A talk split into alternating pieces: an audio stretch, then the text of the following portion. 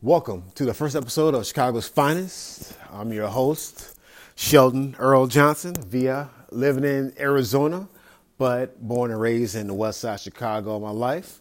So on this episode, uh, we'll be talking about other things, a real short introduction regarding about race relations, uh, talking about anything that pops into my mind, uh, sports, anything.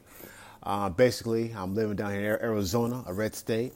Been down here about, for about 10, 15 years so to say. But um, like I said, uh, born and raised in Chicago for 30 years. But like I said, I love being here, but I like it, but I don't love it. But Chicago is where I'm from. It's in my DNA. Uh, trust me. When you meet me, you know I'm not from Arizona. You know that I am from Chicago.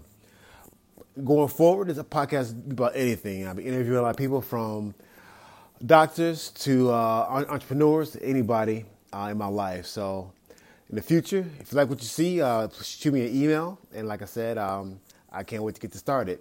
Thank you and enjoy our future podcast.